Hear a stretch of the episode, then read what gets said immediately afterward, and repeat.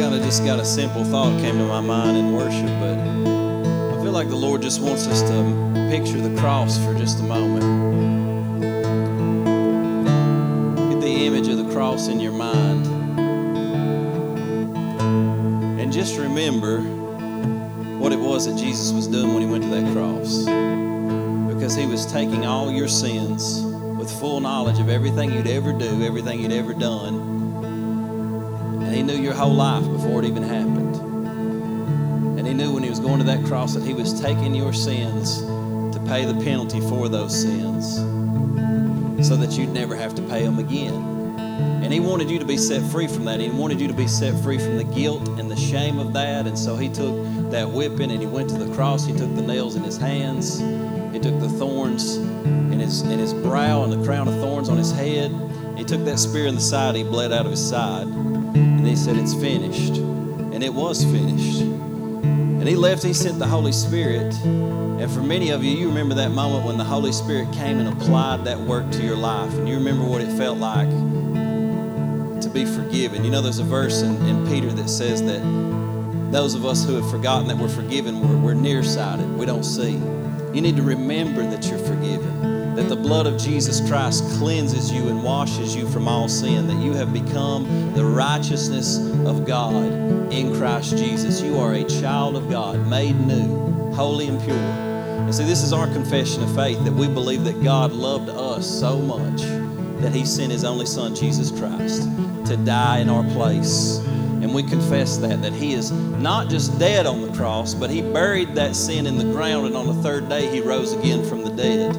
And because of His resurrection, we have the promise and the hope of eternal life. And if you're in here tonight, you, you don't know that. It's, it's the, the good news is just by hearing what I just preached, that's the gospel. You can have eternal life by confessing that Jesus is Lord, repenting of your sins, and believing that what I just said is true. And the Holy Spirit will do a work in your heart.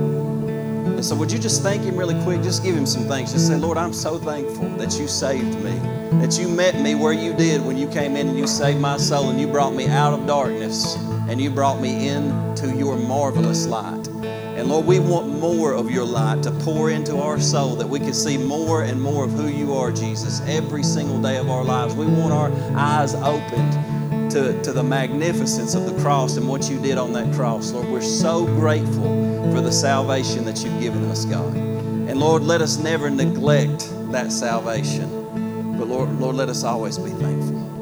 God, we thank you. We thank you for what you're doing here tonight. We're, we're open to you, Holy Spirit, to move in our midst in whatever way you choose. And we thank you for it in Jesus' name. Amen. Amen. You can go ahead and have a seat if you'd like. Everybody doing good tonight? Yeah. Well, it's good to see everybody again. These Wednesday nights are always fun, aren't they? Yeah.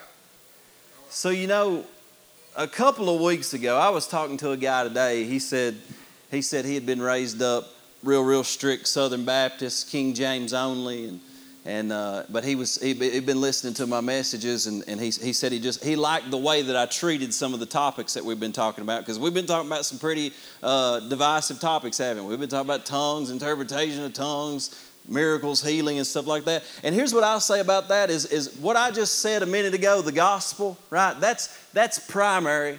And then some of the things we talk about, really, I'm not I'm not interested in arguing with you over them because I think there's secondary issues. And when we, he and I had this conversation, and one of the things that we came to, one of the decisions that we came to, and what we're just talking is that ultimately at the end of the day, we can disagree on some minor issues and still be in fellowship with one another.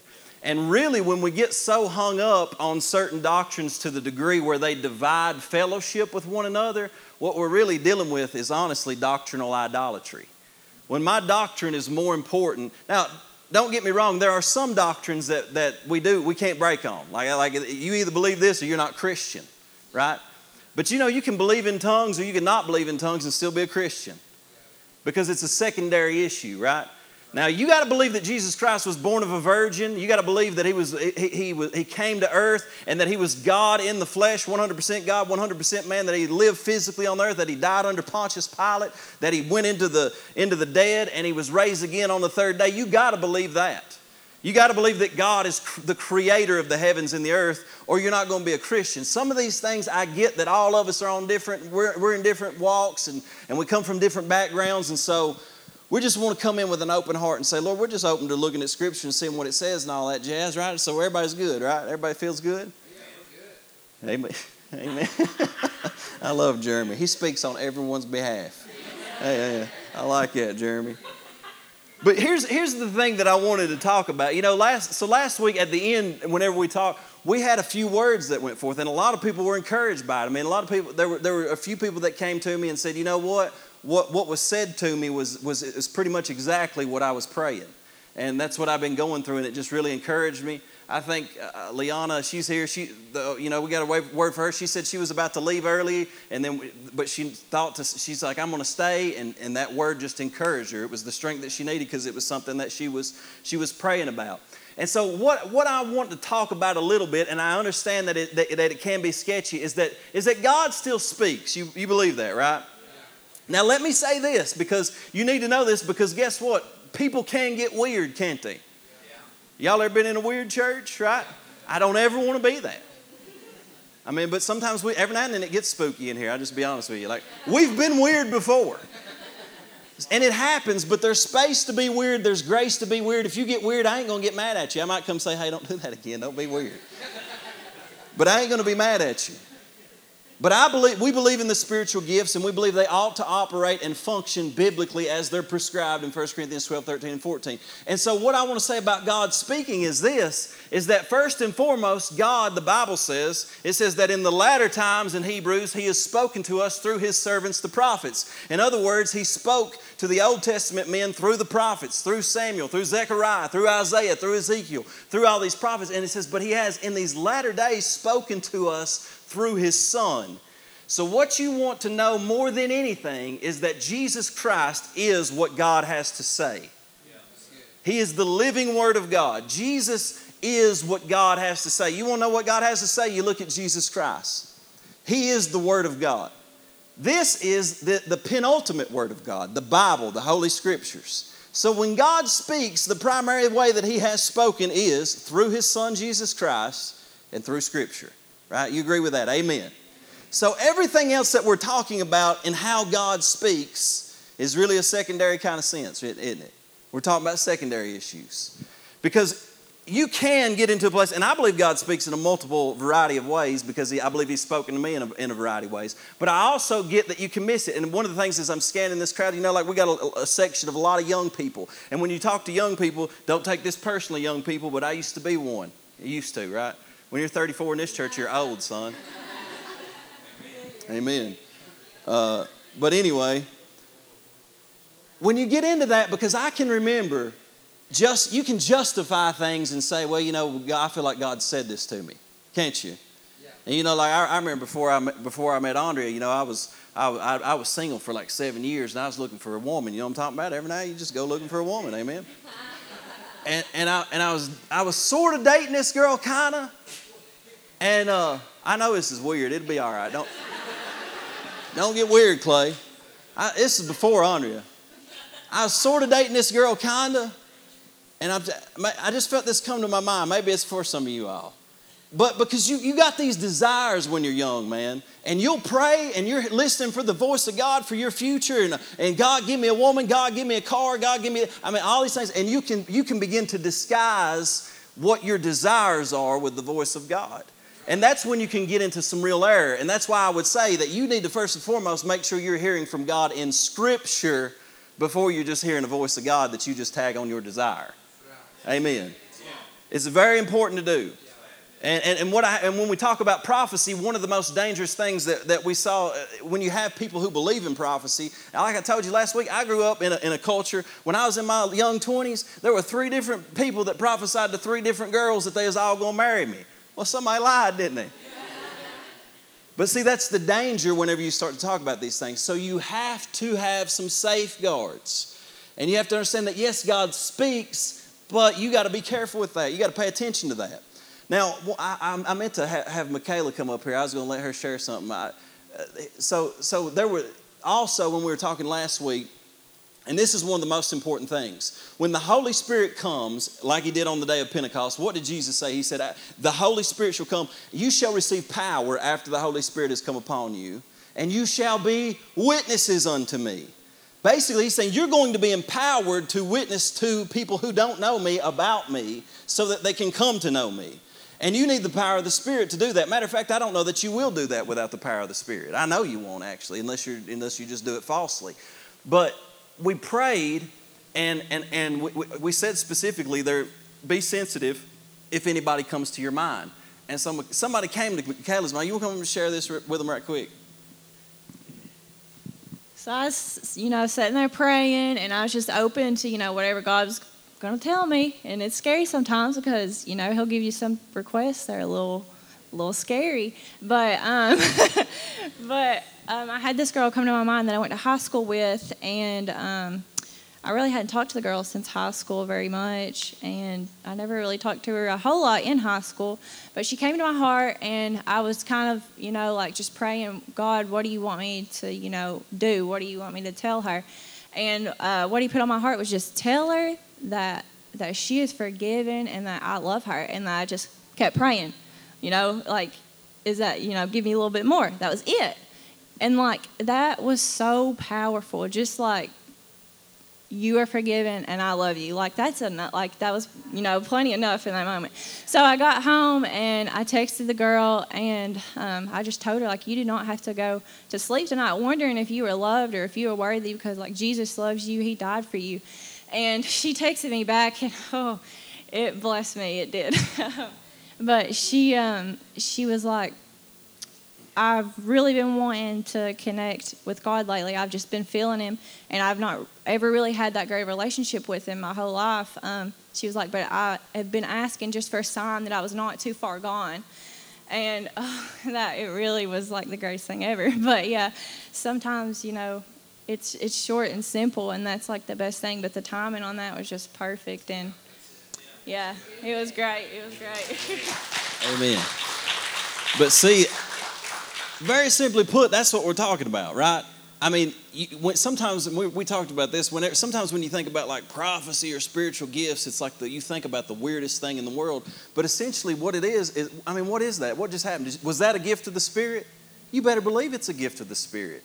That's that's how He speaks. You can say, well, what was it? Was it word of knowledge or prophecy? Who? I, I mean, you could say either one. The point is, He brought the Holy Spirit brought somebody to her mind that she had not been thinking about and she went out of her way to uh, took a step of faith acted upon it and because of it she spoke to a person who needed to hear that word from god and you say but but that's so simple clay i mean everybody knows that they're loved by god but no it was the timing on that word is what made it prophetic the timing on that word is what made it a gift of the spirit because if you're sensitive to the holy spirit that here's the thing and this we're bible people aren't we we, we, eh, on Sunday mornings, I preach Bible. On Wednesday night, I preach Bible. But here's the thing I can't turn into the Bible and know that that girl is hurting and needs that word from the Lord. The Bible won't tell me that. Now, the Bible will tell me what to tell her that Jesus loves her, that there's forgiveness in Christ. The Bible will tell me what to tell her, but it won't tell me specifically that it's her that needs to hear that word right now. So, so God speaks through Scripture. He has spoken through His Son. Amen. And I know this is a big issue because there's a lot of theologians that say, ah, God don't speak like that anymore. He doesn't do that. And if you say that God speaks to you, you're a heretic and all that. Well, you know what? It's okay to be wrong, and Lord, the Lord will uh, He'll sort that out in, in, the end. Uh, that was a little bit over the top, Clay. I feel like the Holy Spirit said, "Don't say that, Clay." Know. Anyway, so there's two, there's two really big objections to people saying that God doesn't speak that way anymore. And the first one I've already mentioned, right, is because we know people who have said and done crazy things in the name of God speaking. I mean, we've, I've, I've had a lot of words that people say is from the Lord that, just to be honest with you, aren't from the Lord. I mean, they weren't. They were just people saying stuff. And, and, and we get that. But see, you can't throw the baby out with the bathwater, can you? Am I going to throw away a $100 bill because somebody over here is counterfeiting $100 bills? No. I'm going to keep the good, aren't I? And I'm going to throw out the bad. And so there, there's obviously, Scripture tells us, man, you got to judge prophecy. You got to pay attention to that. You, you can't just allow it to, to run rampant. It has to come up under subjection and authority of Scripture as well as leadership, et cetera, et cetera, or people are just going to get loose and say all kinds of crazy stuff because there's a human element in it where people can miss it and you won't hear. And that's why Scripture has to be foundational in our lives. But, but secondly, there's this belief that the revelatory gifts of the Spirit undermine and diminish the sufficiency of Scripture. And I know that's big and deep and theological, but there's a, there's a camp of believers that they say, well, no, Clay, you, prophecy, all the gifts of the Spirit, they've ceased. And if you believe that they're still for today, you are undermining the sufficiency of Scripture. And I had a conversation with one guy where I said, no, if you think they're ceased and stopped and, and no longer today, I think you're undermining the sufficiency of Scripture. And the reason I say that is this is that if Scripture is sufficient, and I believe that it absolutely is, but wouldn't it tell me if those things are no longer for today? If prophecy was dangerous and, and had a tendency to maybe undermine the sufficiency of Scripture, shouldn't Scripture itself tell me that? I mean, Scripture warns me against legalism, it warns me against sexual immorality, it warns me against arguments and quarrels, it warns me against false apostles, it warns me against all of these different things throughout Scripture, but not one time does it warn me against prophecy or the spiritual gifts. Matter of fact, it tells me to desire them earnestly. So if Scripture is sufficient, it would tell me that this is not. But what, but, but what sufficient, what Scripture, which is sufficient, does tell me is that God has given us these gifts to edify the body. And see, they're not just to springboard the church into the beginning because if it were if that were the case paul would have told the corinthians hey this is just to springboard us and then we're done. But no he says this is for the edification of the body.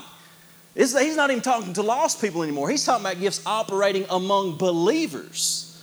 So you're not you don't have to springboard among believers because they're already believers so you're edifying the body uh, uh, uh, with, with the gifts of the Spirit and, the, and their reality. And those get right. You got word of knowledge, you got word of wisdom, you got discerning of spirits. You, you have all of these things functioning in the church and in the body. So you've got those two things. But see, the Bible gives us every command and every warning that we need, right? But it never says anything about that. Now, here's, here's something really interesting. I was reading this book, and this is a really good book, actually. This guy is a charismatic Calvinist. His name is Sam Storms. Somebody told me that a charismatic Calvinist was a, was a contradiction of terms. I said, au contraire. but, uh, but anyway, uh,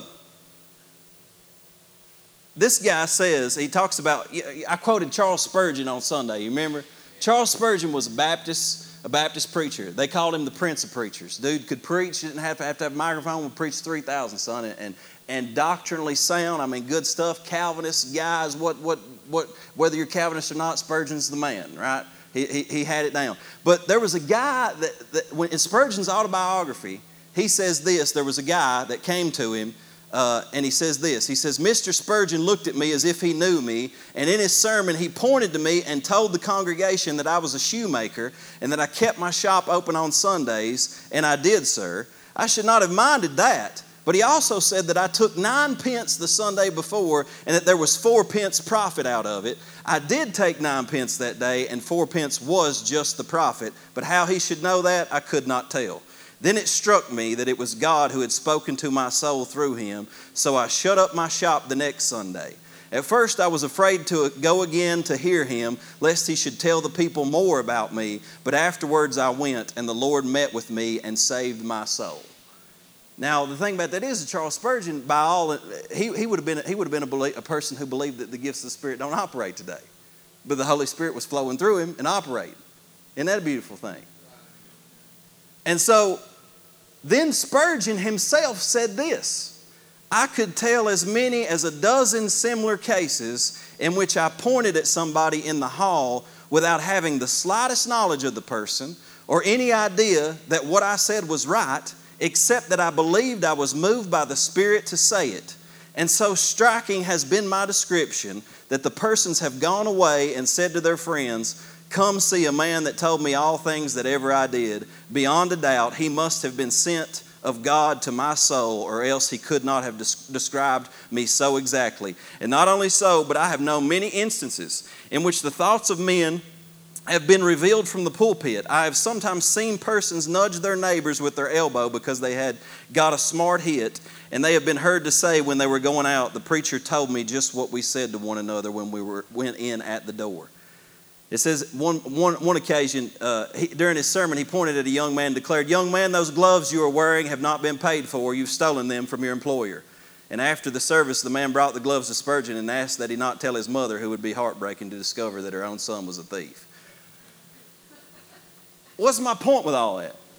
My point is, this man was a man who, no doubt, was a man of prayer. He sought God. He wanted to hear from God. He believed the Spirit. Matter of fact, he was talking about the Spirit when I quoted him before. But this man didn't even believe in the gifts of the Spirit, yet he was operating in the word of knowledge. He knew how much money the dude had basically taken off a person and how much profit he had made uh, on, on, Sunday and didn't know who the guy was. And see, he says, I did this several times. He's operating in what we would call the spiritual gift of the word of knowledge, even though he doesn't necessarily believe in it. So last week we talked about desire being a very important thing, obviously. But I think sometimes, if I'm, be, if I'm being totally honest, somebody who's just somebody who's just after God and wanting to be used by God, like I know, I have no doubt that guy wanted to be used by God. It just fl- it just flowed through him. It just happened to him. And I think when you're flowing with the Holy Spirit, I think that that does happen. You have divine coincidences where you say or you look at somebody and, and maybe, maybe something comes up, but, but it's because it's out of friendship with God. Here's what I say most about like when you're flowing with God, when you're flowing with the Holy Spirit, desire is important, right? We, we have to desire spiritual gifts. You don't desire it, nine times out of ten, it ain't gonna come, but God still is sovereign. He can choose to use who He wants, but He commands us to earnestly desire them and ask for them and pray for them so that God would use us in those ways. But see, the gifts of the Spirit and prophecy is really about friendship with God. The Bible says that Abraham was a friend of God, and one time God said about Abraham, He said, You know what? Should I withhold my, these secrets from Abraham? Why? Because he's his friend. If, you got, if you've got a friend, you, they're your friend. Why? Because you like spending time with them. And usually, a good friend is somebody that you can share all of your secrets with, all of your heart with. Well, you know what Jesus said in John 15 15? He said, No longer do I call you servants, for a servant does not know what his master is doing, but I have called you friends. For all things that I heard from my Father, I have made known to you. He said, I'm not calling you a servant because a servant does not know what his master is doing. I want a friendship with you so that I can have somebody to reveal my secrets to. And that's the kind of relationship that He wants with us. And so, what we're looking to do is to develop a friendship with God until we get into a place where we begin to hear His voice. And He speaks to us in a way where we know this is God. And I love, uh, let, me, let me say this really quick, because prophecy really, we can talk about prophecy and say, well, prophecy is just preaching the Bible, it's just preaching the Word of God. Well, no, it's not, because it is distinct from other things. Uh, they, they talk about preaching in the Bible, they talk about teaching in the Bible, and then they talk about prophecy as a separate issue, and it's a spiritual gift, and it is based upon spontaneous, sovereign, divine revelation of the Holy Spirit. It happens in a moment by the Spirit as He wills. You cannot prophesy when you want to. You're not going to get a word from the Lord just because you simply want to. The Holy Spirit gives it to you. You desire it. You wait upon Him. You learn to listen. You learn to ask. You say, Lord, what are you saying? But you wait upon the Holy Spirit. And if He gives you nothing, you don't speak. You don't come up with things in your mind. But see, it's dependent upon the Holy Spirit. Now, let me say this because prophecy is the human report of a divine revelation. Prophecy is essentially a human being just saying, This is what God is saying. And that means that this whole book is prophecy, isn't it? Because it's a human report of divine revelation. But see, somebody would say, well, if the Bible is prophecy, then, then we're in bad shape because, see, Clay, now you're saying that whenever somebody prophesies, it's on the same level as, as the Bible. No, sir. No, never. Anybody ever gives a word in here, it's not on the same level as the Bible. Let me tell you the difference. Scripture is God breathed, inerrant, without error revelation for all God's people for all times. That's what this is inerrant, perfect revelation from God for all God's people for all times. But prophecy is revelation that is usually for a single person or a group of people for a specific time and purpose, and it must be judged and tested. Must be judged and tested. And see, that's my point. I can read the book of Galatians and I'm reading his context, Paul's context 2,000 years ago, but somebody might come to me in this moment, quote a scripture verse, and then tell me what I'm going through and how it applies, and it's for this moment, right? It's for that moment and then this moment. So there's two different things. But prophecy is different. It has not the same authority as Scripture, it's judged by Scripture. Matter of fact, it has so little authority that Paul says you actually need to judge it. Let one or two prophesy, let another judge, right? I like Isaiah 50, verse 4 through 5. You put that up there, John. Uh, it says, The Lord has given me the tongue of the learned, that I should know how to speak a word in season to him who is weary. He awakens me morning by morning. He awakens my ear to hear as the learned. The Lord God has opened my ear, and I was not rebellious, nor did I turn away. Now, can I tell you something? Fear and discouragement is the primary, one of the primary tactics of the enemy in our world today. How many of you you got fearful or discouraged here recently? And you've been down, and you've been depressed, and you've been in the dumps. How many of you ever been in that situation and somebody came to you with a word from the Lord, or maybe you went to church and heard it preached from the pulpit, but all of a sudden that fear and discouragement broke up off your life and you felt differently? Right. Amen. It, and so, if Satan is trying to bring fear and discouragement into the entire world right now, and he is, we need people filled with the Holy Spirit that their ear is awakened to hear, uh, hear as the learned, right? So that their ear is awakened to hear what God is saying morning by morning, so that they could have a tongue that speaks to those who are weary in due season. Michaela was sitting in here, her ear was awakened to hear. We said, we literally said, stop and listen. What does God say, right? And we talk about how in the Old Testament the word prophecy is nabah, and, and it literally means one definition of it is to bubble up. So, a lot of times when you talk about hearing the voice of God, you're literally talking about images or impressions or feelings that just sort of bubble up into your mind. I mean, I'm sure you felt nothing more than boom, she just came to your mind. And you could, you could throw that away, you can put that aside. I, I, I can't tell you the number of times and sometimes it's nothing. You know, I, I, remember I sent Mitch Hawkins a text the other day, and it was because when I was praying, he just came to my mind. I didn't have anything to say to him, but I just sent him a text. No big deal, right? And I, and I didn't I didn't overgo I didn't overstep my bounds. I didn't say, well, I felt something, so I'm gonna say, you know what, Mitch, I feel like the Lord is going to in two days bless you with a thousand dollars. I didn't go into any of that. I pl- I played it with what the Lord gave me which was just a simple impression. Because sometimes what people will do is they'll take an impression and they want to be super spiritual and super prophet and they'll go a little bit further than what God said. And God may just be telling you, say, hey, bro, what's up? Just to check in on somebody. You don't know. So, so, so you just, and, and, and, it may have not even been the Lord, but I was praying, it came to my mind, so I went for it. And, and sometimes it's just as simple as that. It's, it's, it's not as big a deal as you think it is. But in 1 Corinthians 12 1, it says this it says, now, concerning spiritual gifts, brethren, I do not want you to be ignorant. You know that you were Gentiles carried away to these dumb idols, however you were led. And he's making a point before he gets into the gifts of the Spirit that we were actually carried away to dumb idols. And the word dumb I like, but, but what it really means here is mute or voiceless.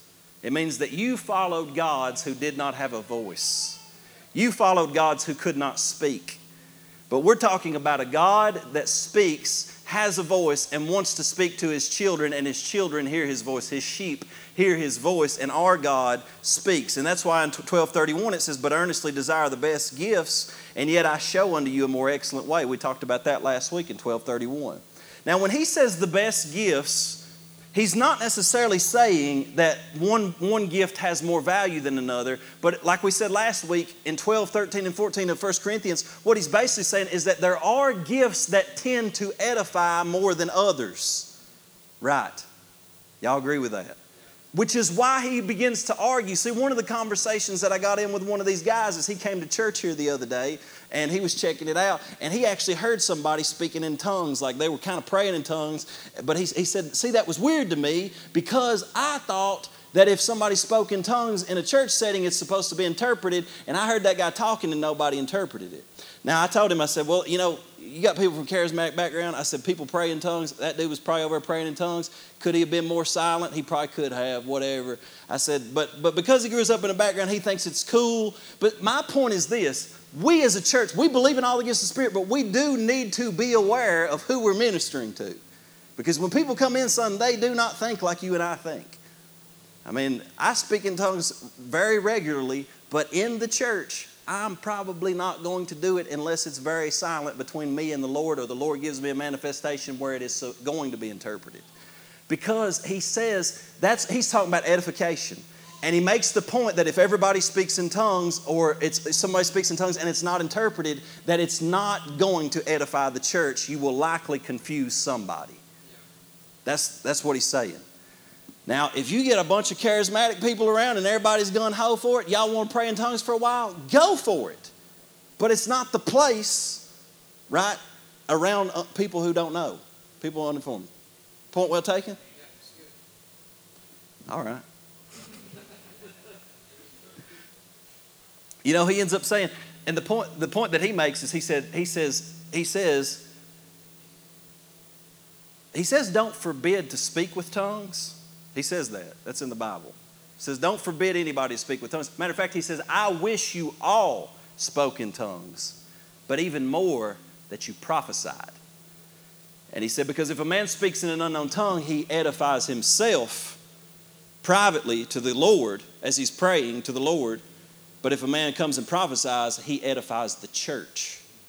Right? This is 1 Corinthians 14.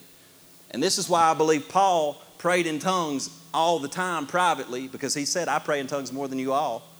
He said, I pray in tongues and I sing in tongues. He said, but in the church, I'd rather speak five words in an intelligible language than 10,000 words in an unknown tongue. Because in the church, people ain't going to understand. And he said they're going to say that you're crazy. In 1 Corinthians 14 23, it says, Therefore, if the whole church comes together in one place and all speak with tongues and there come in those who are uninformed or unbelievers, will they not say that you're out of your mind? Yes, they will. But if all prophesy and an unbeliever or an uninformed person comes in, he is convinced by all, he is convicted by all, and thus the secrets of his heart are revealed. And so, falling down on his face, he will worship God and report that God is truly among you. When prophecy is operating powerfully, that's what happens. Secrets are revealed, hearts are open, and people say, Man, God's here. And so that's the point that he's trying to make. He's saying, Seek the gifts that function that will ultimately edify the church the most. Right? And we said last week that it's not, it's not a big, people ain't, look, anybody who prophesies in here, they ain't going to get up and they say, yea, yea, thus saith the Lord, right? It, it, it's, more, it's more or less you have, it, you have an impression from God and you get up and you say, here's, you know, I, I just a sense that the Lord may be saying this to somebody. And it's as simple as that. And it may be right, it may be wrong because we have, there's room for human error, but we're learning to hear. In the Old Testament, they had the school of the prophets. You realize, why do you think they had the school of the prophets? Because they were learning to hear. You remember first Samuel, in Samuel, whenever Samuel hears the voice of God, he, he hears Samuel, Samuel. Samuel gets up and says, Eli, did you holler at me? He said, No, man, go back to bed. He went back to bed. He heard the voice of God again Samuel, Samuel, Eli, did you holler at me? He finally said, Listen, bro, that's the voice of God. It ain't me. Go back to bed. You hear it again, say, Speak, Lord, for your servant hears. The Lord was bringing him in a process and a journey where he was learning to hear the voice of the Lord. We was in Next Steps here the other day, and Jared, I don't think Jared's here right now. But he was talking about, he, he said, You know, you talk about that manifestation of the Spirit. A couple of times, he said, I would feel that, and I didn't know what to do. And I said, Well, was there anything on your mind? Did you have an impression? Did you have, did you have a feeling? He said, Well, yeah. He said, One of my, my neighbor came to my mind when that happened. And I said, Well, it sounds like to me you need to go talk to your neighbor. It's really, it's really that simple. And so, so, he, he had a man, but, but what, what is that? What is that manifestation of spirit? When we talk about the voice of God or God speaking, we're 99.9% of, of the time not talking about an audible voice, right? We, we, I don't know anybody that's heard an audible voice, I don't think. I've never heard an audible voice. When God speaks, He speaks primarily in, in, in impressions to me. But see, the key is Romans 8:15 says this. It says as many as are led by the spirit of God, they are the sons of God.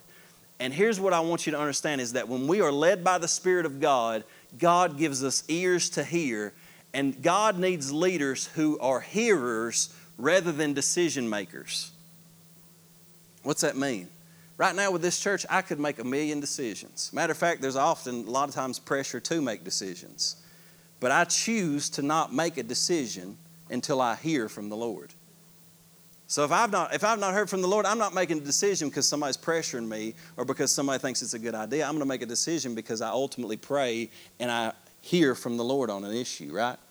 And in your own life, you need to not just make decisions because they always seem like the best thing. You, when it comes to life decisions, you need to hear from the Lord. Amen. Amen. So let me, let me just go through a, a few things. I believe that our ability to hear and follow the voice of God is going to determine really the success of our life and whatever ministry that we have. We've got to be able to hear what the Lord is saying in our life. And it, again, it's rooted and grounded in Scripture, but sometimes the Scripture ain't going to tell me, the, the Scripture ain't going to tell me who to marry. It ain't going to tell me what job to take. It ain't going to tell me what school to go to. You know, the Scripture's not going to tell me any of those things. The Scripture will keep me grounded so that I can learn to hear the voice of God. Matter of fact, the Bible says that faith comes by hearing, and hearing by the Word of God. And so we learn to hear, but one of the first things ways that we learn to hear is through inward witness and impressions. Colossians 3:15 says this. It says, Let the peace of Christ, the inner calm of one who walks daily with him, be the controlling factor in your hearts, deciding and settling questions that arise. To this peace indeed you were called as members in one body of believers, and be thankful to God always. One the old amplified version said this it said, Let the peace of God act as an umpire in your heart. If it's good, safe. You feel that. If it ain't good, it's not safe. I was talking about that girl that I was dating there a while back. This just came back to my mind. Let me go back into it. Where's Andrea at? Never mind. I don't know if I finished the story, but this right here brings it back up because I was dating this girl, and in my mind, I was so lonely. I just wanted, I just wanted a friend. You know what I'm saying? Poor old me. I thought, man, this is gonna work, Lord. Let it work, Lord. Anybody ever prayed like that? And I had, I kid you not, I was going to work and I had the sickest feeling in the pit of my stomach about it, day after day after day and I kept overriding that sick feeling.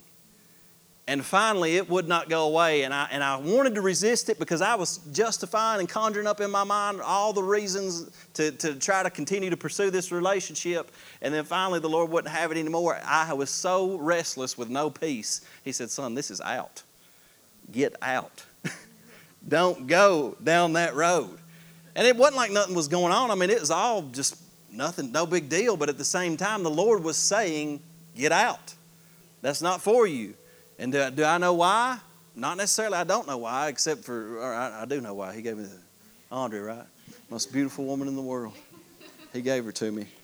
Bless the Lord.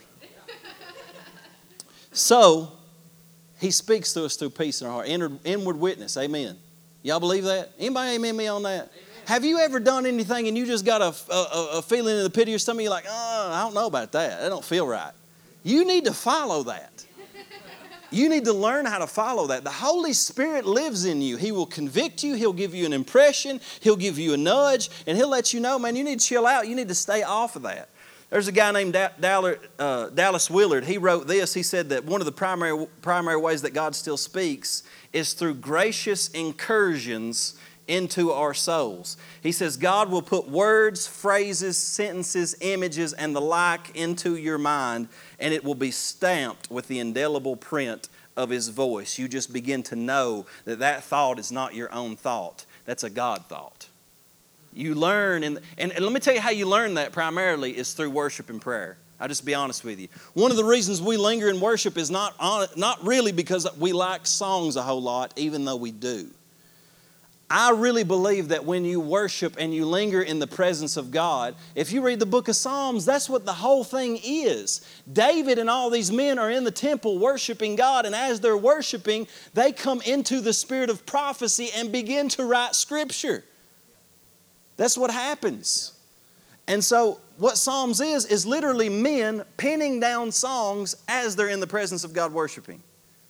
My point being is that, is that you can spend time in worship and prayer, and all of a sudden thoughts come to your mind. Pin them down. You learn to hear what God is saying. Some of it may be you, some of it may be God, some of it may be both. It don't matter. You learn to hear, and you learn to you learn to differentiate the difference between your voice, God's voice, and the voice of a demon. You get discerning of spirits. Is this my spirit? Is this flesh? Is this God's spirit? Or is this a demon spirit? Because sometimes in your mind, you're going to get a little devil that comes and drops something, doesn't it? And you know what the Bible says about that? It says that you need to take every thought captive to the obedience of Christ and say, No, I ain't listening to that voice.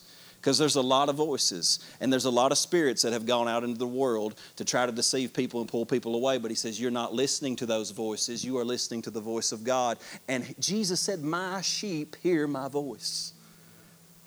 But see, you hear it much better when you spend time with Him.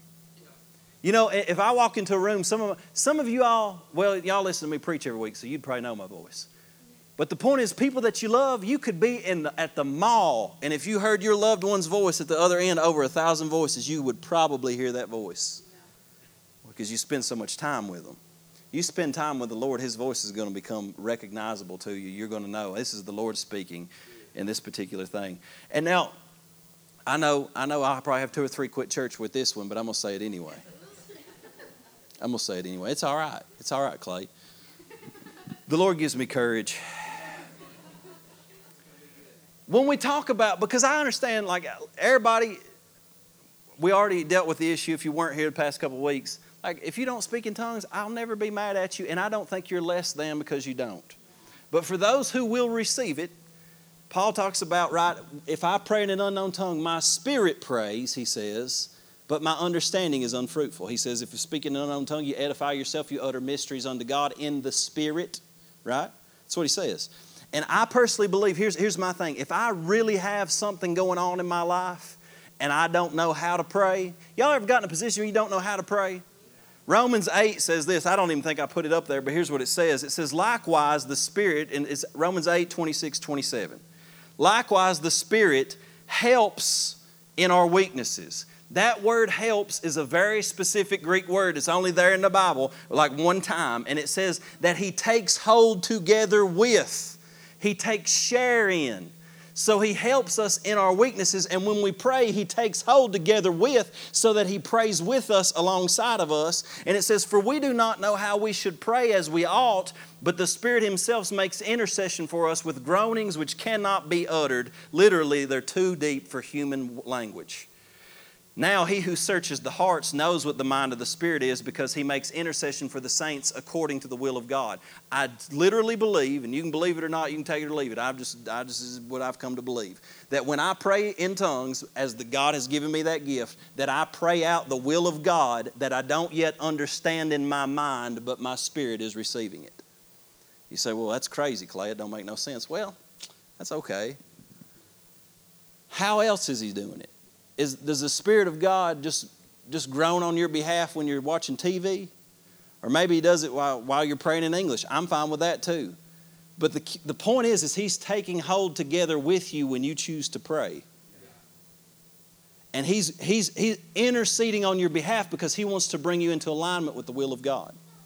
When I don't know things, I told you the story. I, have told this story a million times, but it, it, was, it was the one that most recently happened to me. A few times God has given me names of people. I remember, Caitlin, where, where you at? Remember, when you remember, I didn't even know what your mama's name was. Remember, whenever, and, and the Lord gave me her name, and then gave me a word for her, and it hit her.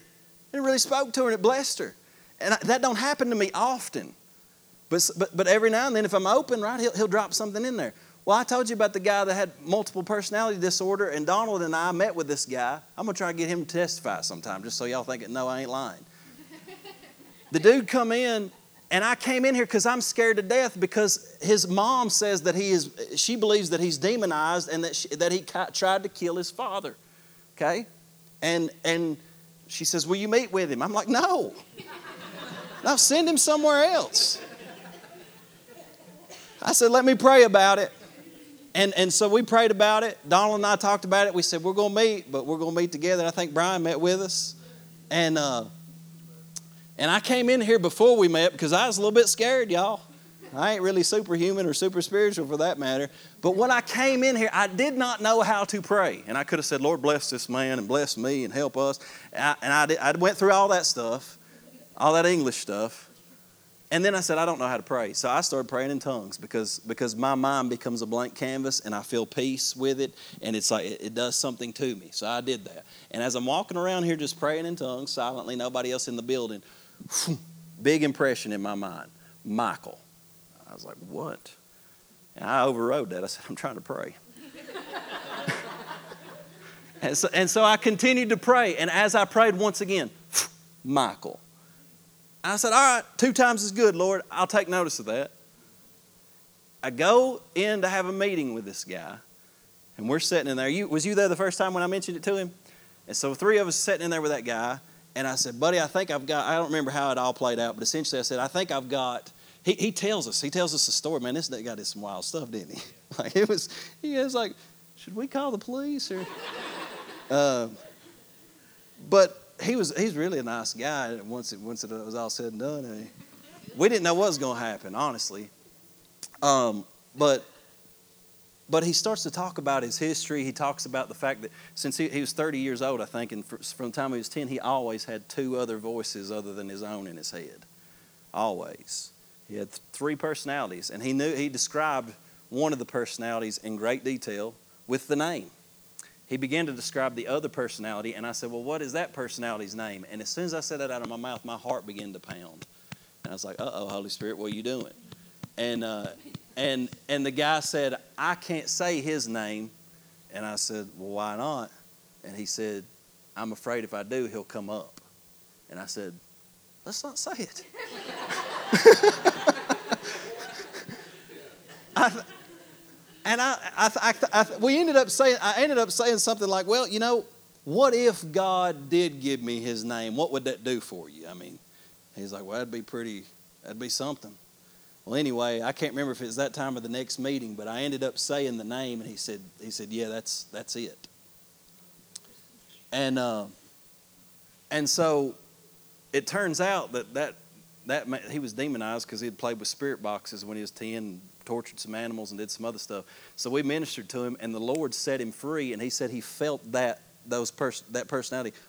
He said he felt it go right out of the top of his head. It's just what he said. I talked to him. I checked in with him because this was probably a couple years ago, two or three. I checked in with him just about a month ago just to see how he was doing. And, uh, and I said, I said, you still doing good, man? He said, doing great. He posts scripture on Facebook all the time, encourages people, tells them he loves them. The Lord delivered him, set him free. I got to marry him to his wife. And, and Lord just, I, I said, Do you hear any of those voices anymore? He said, Not no more, buddy. Not no more. So, and to be honest, did I know what I was doing? No. They don't teach you that at seminary.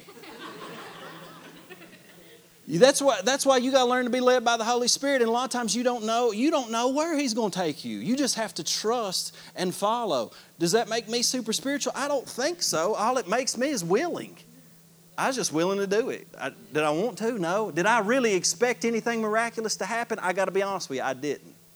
I didn't. I didn't. But I have seen God move in those ways several times, and I spend time in prayer and fasting over those things. And so what I do is when I when I pray and fast about it, it just so happens I start seeing coincidences. Anybody amen me on that? When you seek God, you'll see a coincidence or two. Well, wonder why that happened. Well, maybe it's because you were seeking the Lord. Secondly, he may speak to you in an inward voice. Acts 28, 8, 29, it says, Then the Spirit said to Philip, Go near and overtake this chariot. You ever had the Spirit say something? You can put that up for me if you want to, John. Acts 8, 29. Then the Spirit said to Philip, Go near and overtake this chariot. Acts 10, 13, it says, And the voice came to him, Rise, Peter, kill and eat. And then Acts 13, 2, it says, As they ministered to the Lord and fasted, the Holy Spirit said, Now separate to me Barnabas and Saul for the work to which I have called them. So you have all these things where a voice came to him. The Holy Spirit said. Now, it could happen in a variety of ways. They could have literally been praying and fasting, and then there could have been a tongue and interpretation, and somebody interpret it and say separate, the Spirit says, separate unto me Barnabas and Saul to the work which I've called them. There could have been a variety of ways which that happened, but sometimes you just have an inward voice where you, you hear something inwardly that you know this is, this is the Lord, this is something beyond. Another way that God's going to speak, and man, I know we're getting weird tonight, ain't we? And the reason sometimes that I speak about this, you know, y'all, y'all, I ain't gonna stay on this all year and nothing. I know some of y'all like, man, Clay, he's he's drifting out. He's going out left field. But, but I think this is important. It's important to me. God's God has saved my life through dreams, through a couple of dreams. I'll be honest with you. Part of the reason I'm here right now today and not somewhere else, I'm telling you, is because the Lord warned me in a dream. I promise you, I would be somewhere else right now if the Lord had not warned me in a dream. I was going somewhere else. It was already done in my heart. And anyway, in the Bible, if you believe it, you see dreams throughout Scripture, don't you? You remember Joseph in the Old Testament had a dream which ultimately led to his rise to power. You remember Joseph, the father of Jesus, uh, was warned in a dream to take Jesus to Egypt. And then throughout Daniel, you see Daniel having dreams over and over again that he interpreted and gave details concerning the future.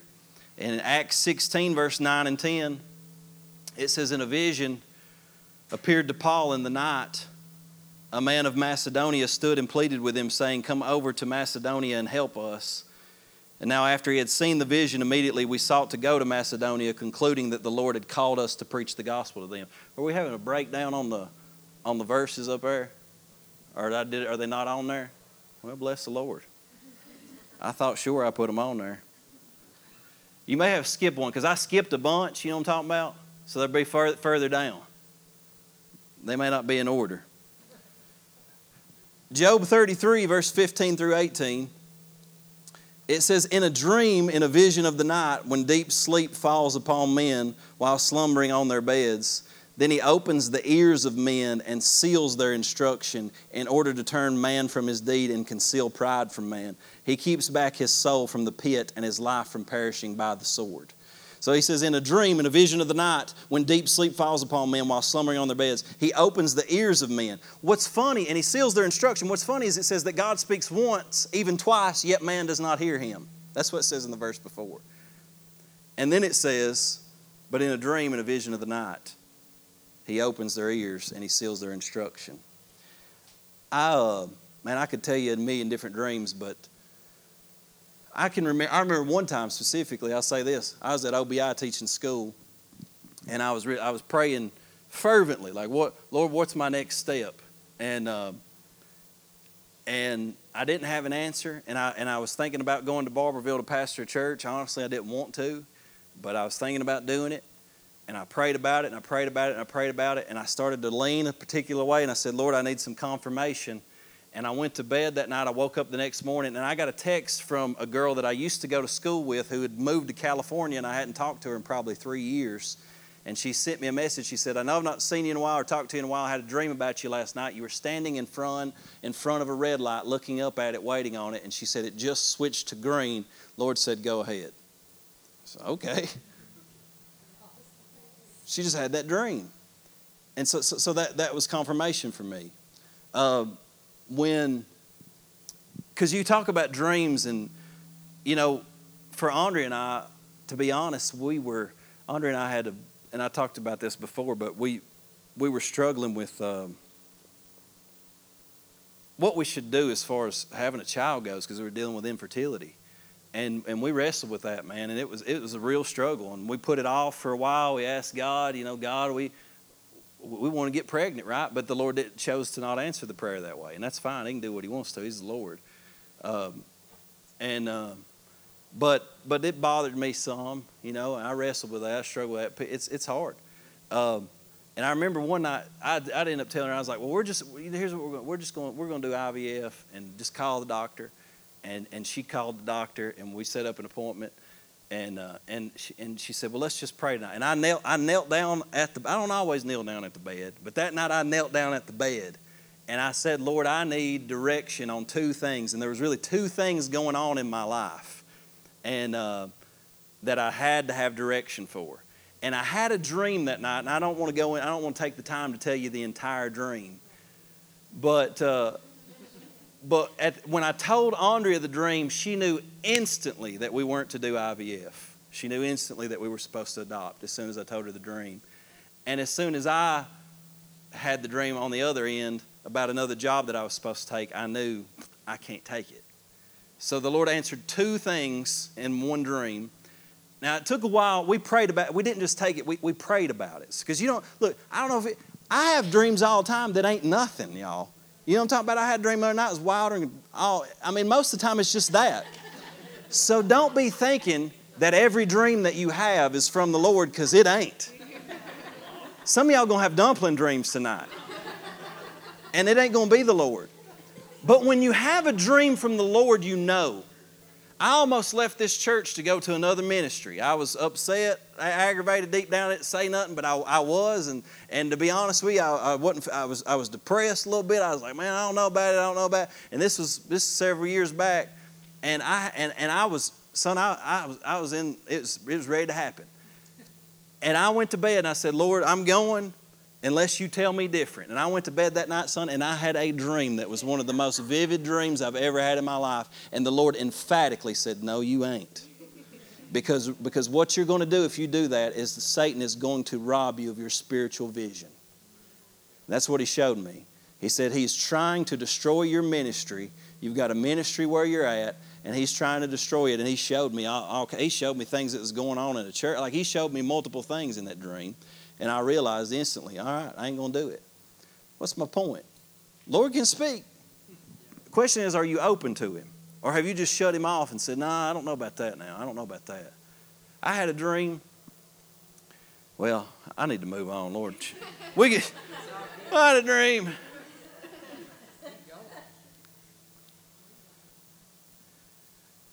So you can get revelation sometime. Uh, when I when I came to this church, uh, I was I was over in Barbourville, feeling pretty bad about being there. I told, my life's been hard, y'all.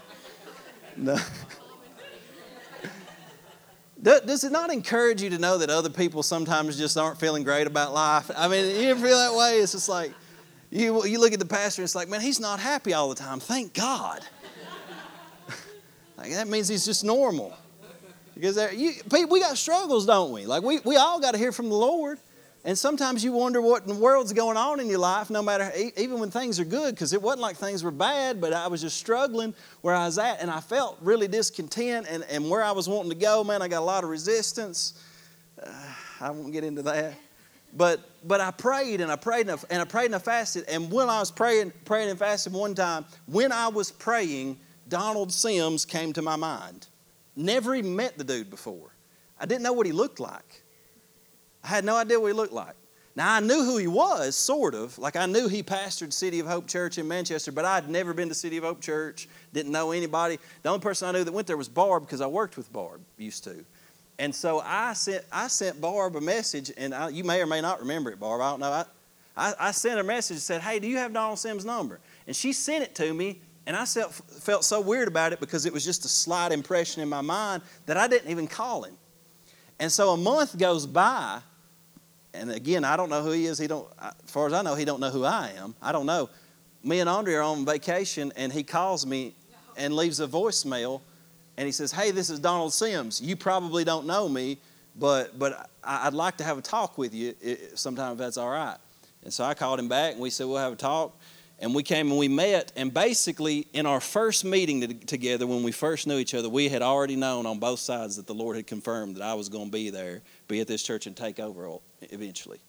Now, we didn't tell everybody that right away, but the Lord had given us both revelation on both sides by the time that we met together.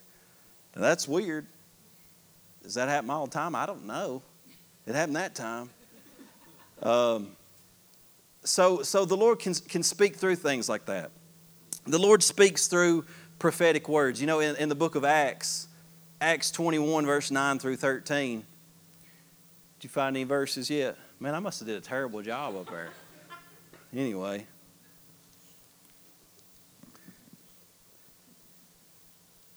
I, I don't even have these verses. I'm not even, but in Acts 21, um, you remember it says, it says Philip had four daughters which did prophesy. Wouldn't you like to have four daughters that prophesied? And then it talks about how Agabus is a prophet. Agabus, in, in the book of Acts, he prophesied a famine, and the famine came to pass. He told Paul that whenever he was going, uh, he told Paul that when he was going to Jerusalem, that he would go bound and ultimately it would lead to his death. And that's not a very encouraging prophetic word, is it? Uh, that would challenge. Somebody would say, well, that's not edifying and encouraging. I don't receive that. Uh, sometimes, you know, I mean, that dude was likely not just somebody that's prophesying, that dude was a prophet. Uh, and there is a difference. You and I, we need to stick to the safe stuff. You know what I'm saying? We need to stick to the edifying, encouraging, and comforting. You don't need to be going around calling people's sins out. You need to be trying to encourage people and, and point them to the gospel of Jesus Christ. And play it safe until you have built years of consistency in being accurate. Amen. People going around calling themselves prophet, eh, I wouldn't do that if I was you. I mean, just play it safe. So, um, the prophetic word is, is confirmational, but it's got to be tested, and, it, and it's, it's, it's a secondary source of direction. Um, and I, I, tell, I tell you all the story when, I, when the Lord had called me to preach, how somebody came and gave me a word in that moment that spoke, and it confirmed what was already going on in my heart.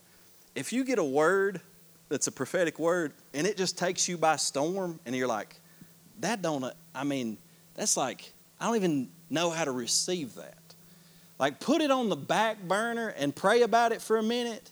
But if it does never bear witness or come up pretty soon, toss that sucker out and say, nah, that wasn't from the Lord. See, the Bible says to despise not prophesyings because there would be a t- Paul knew that he, there are going to be some wacky people that come and prophesy wacky things, and you would start to hate it, and you'd throw it out just because you heard one or two wacky ones. But he says, don't despise prophecy. He said, test all things and hold to that which is good. That's in 1 Thessalonians. So somebody gives you something wacky, he said, just test it. If it ain't good, toss it out. But when you have something good that you know is the Lord, hold on to it, write it down, go back to it, remind yourself of it. Paul told Timothy, he said, wage a good warfare by the prophecies that have been spoken over you. In other words, he's saying you're going to get discouraged, you're going to get beat down and wonder if you're supposed to continue doing what you're doing. But remember the prophecies and the word of the Lord that came over your life that said you were supposed to be in this ministry doing what you're called to be do. And go back and look at that and remember that, and you'll wage a good warfare and you'll be strengthened. So you you toss away the bones, right, and eat the meat. And that's, that's how you function in that. Uh, also, spiritual authority, right? God's going to speak to people that are over us, and we need counselors. There are times when I've had needed direction, and I've went to pastors, and I got to be honest with you, my pastors a couple of times would give me good counsel, but but they they had their own opinions. But in the multitude of counsel, there is safety. So nobody is an authority unto themselves. If I'm making decisions, I've got overseers over me. I've got people that I talk to. I say, What do you think about this? I think I'm hearing this from the Lord. They'll give me counsel. They'll say, Well, you need to think about this, Clay. You need to, you need to worry about this. You need to pay attention to this. Or, No, you don't need to do that. I've had overseers say, Don't do that. Don't say that. Don't do that. Handle it this way. And I've listened to them, I've submitted. Right? So, so you, you, you, you have authorities in your life that you're paying attention to. And then uh, biblical direction. Sometimes, I'm telling you, all of this stuff doesn't even matter if you ain't reading the Bible. If you ain't reading the Bible, forget everything I just said. Literally, I'm serious. If you're not reading the Bible, forget everything that I just said. Because it's going to be no good to you. Well, God, can God still speak to you without the Bible? He can, but I bet you He probably don't want to. Because he don't, I don't know that He can entrust you. If, if, if He cannot trust you to read the book that he's already spoken through, how are you going to trust you to speak about specific things?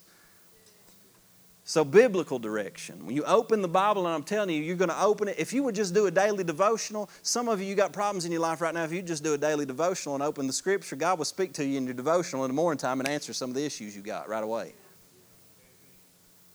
So, yeah, let's, let's deal with that issue first. And then, lastly, if you're, if you're married, Y'all ever notice that the Lord will speak to you through your spouse? I got Bible for it. Matthew 27 19 says that while he was sitting on the judgment seat, his wife sent to him, saying, Have nothing to do with that just man, for I've suffered many things today in a dream because of him. Pilate's wife had a dream and said, Listen, you need to stay away from that Jesus dude. I just had a dream. I don't know about it. I do not feel good about this. And sometimes Andrea will come to me and she'll be like, Clay, I don't feel good about this. I'll be like, Psh, it's all right. And then it comes back to bite me. And sometimes she'll she'll have a dream or she'll have a thought, and she's really not even that way. She don't try to get weird at all, but but uh, I. no. Anyway. All right. So here's some things that'll keep you from hearing clearly. Number one is the fear of man. It's hard to hear God whenever you are heavily influenced by the opinion and advice of others. It's not that the opinion and advice of others doesn't play a role, but ultimately, I've got all, listen, I've got all kinds of people got opinions, and some of them are highly opinionated. And if I followed them every time they gave me their opinion, we would be doing stuff you can't even imagine. You know what I'm saying? And, and, I can't possibly follow all of the opinions. So I have to set those things aside and go back to the Lord, back to the witness of my spirit.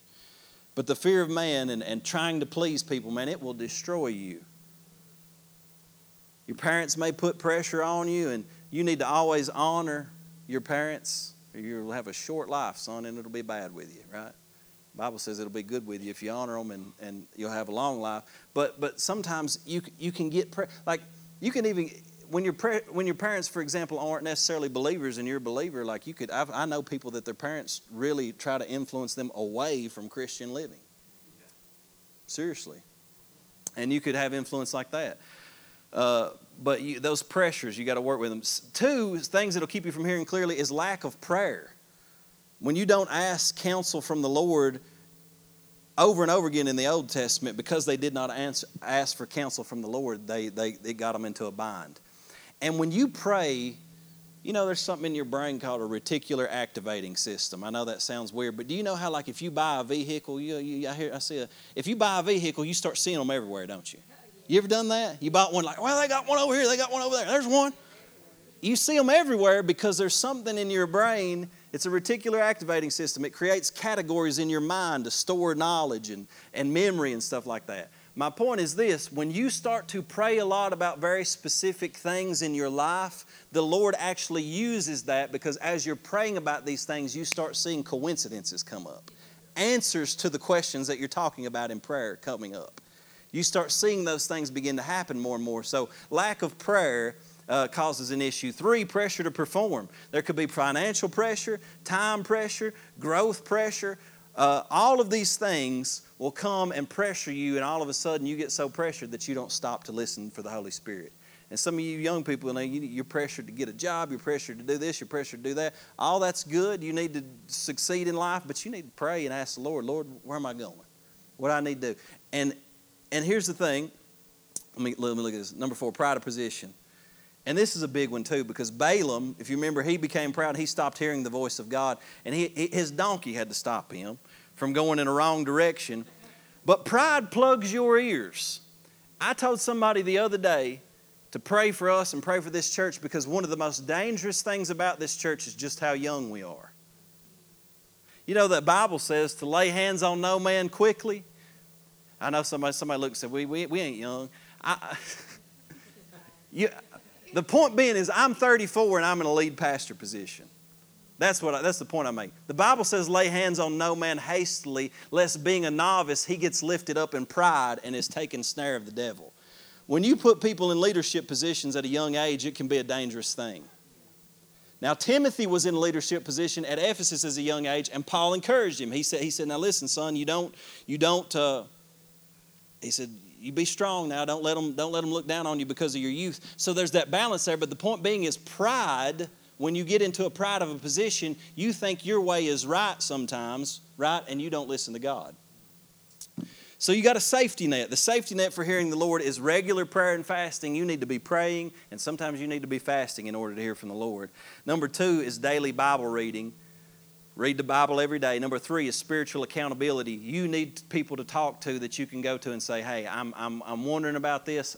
It's people that you can have a, a counselors in your life to talk to about what God is saying to you. Fourthly, you need to honor your spouse because she may speak to you about some things. And then fifthly, never go beyond your witness. In other words, if you don't have peace about it, don't do it. Wait on the Lord. Just wait on the Lord.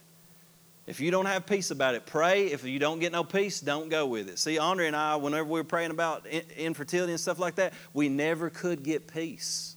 So we just kept waiting. And let me tell you something the waiting was hard. It was a purifying process. Anything, anybody who's gone through that knows. It's a trying time. But you still wait because He's the Lord.